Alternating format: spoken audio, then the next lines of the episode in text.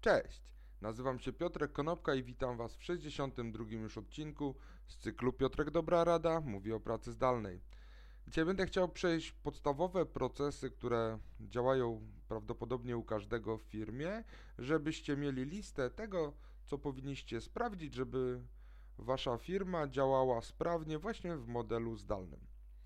Zacznijmy od rzeczy podstawowych, czyli przede wszystkim zasoby techniczne warto, żeby wszyscy ludzie mieli przenośne komputery, albo żeby na przykład korzystali ze stacjonarnych w domu. Jak to można zrobić? Oczywiście możecie kupić swoim pracownikom e, laptopy, możecie im dać e, stacjonarne komputery do domu.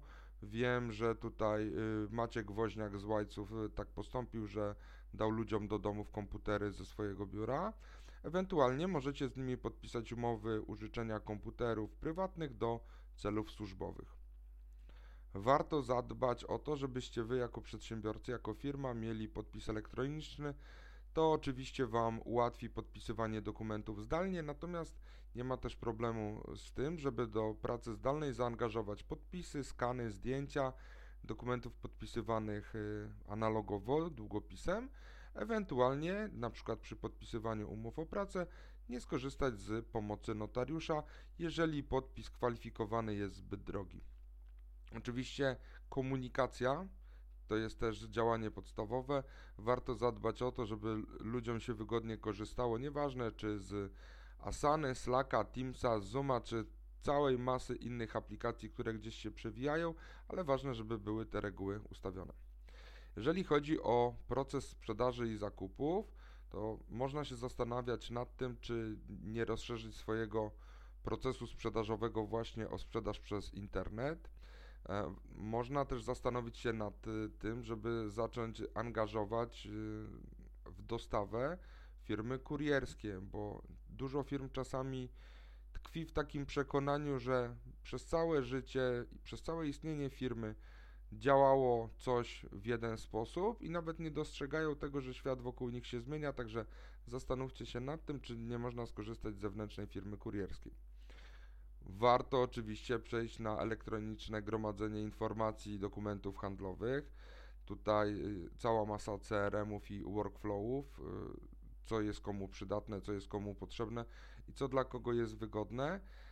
Ja między innymi korzystam z jednej strony z systemu CRM o nazwie Pipedrive, z drugiej strony mam wdrożony system o nazwie EBI24 i generalnie zachęcam do kontaktu z Pawłem Wtorkiem, który e, zajmuje się dystrybucją tego EBI.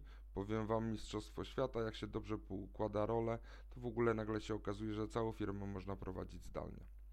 Jeżeli chodzi o procesy księgowe, to mm, warto przede wszystkim wybrać takie biuro księgowe, które będzie umiało Was obsłużyć, jeżeli będziecie chcieli pracować zdalnie. Ja ze swojej strony mogę polecić na pewno Ele Jaszczuk i jej firmę Gotard, która, e, z którą pracujemy od długiego czasu i znamy się wiele lat.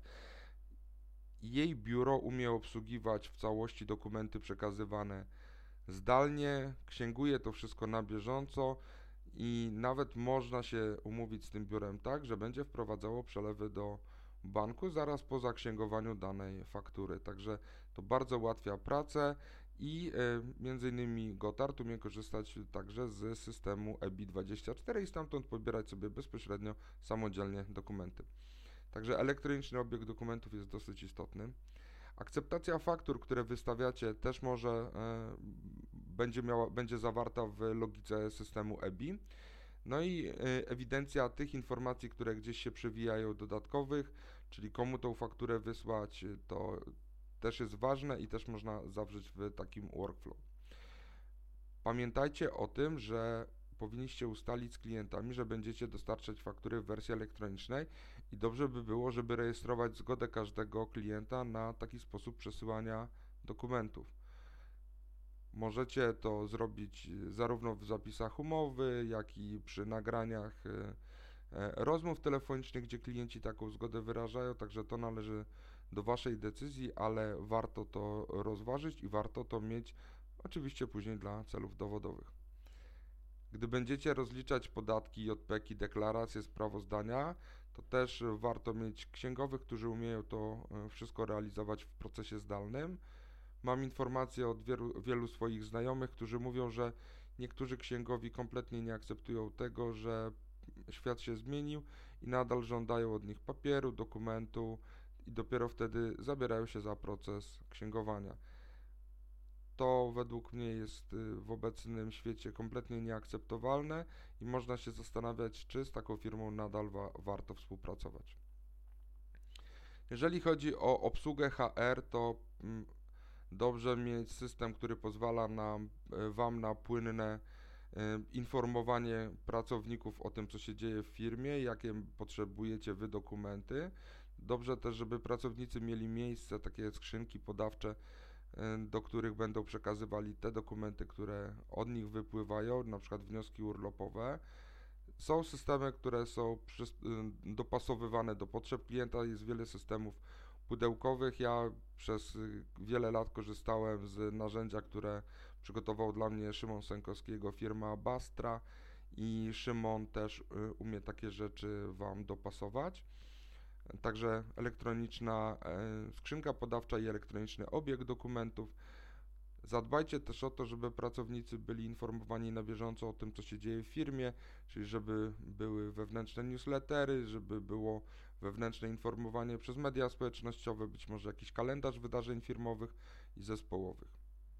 Jeżeli chodzi o kwestię zatrudniania, to cały proces rekrutacyjny i cały proces zatrudnienia, dobierania dokumentów i kompletowania dokumentów w postaci teczki kadrowej również może być zrealizowany zdalnie i, i tutaj nie jest nie jest możliwe y, nawet, znaczy jest możliwe zrezygnowanie z obecności osoby przy fizycznym podpisywaniu umowy o pracę, ale do tego należy zaangażować na przykład y, notariusza, żeby był wzór podpisu zachowany w teczce kadrowej.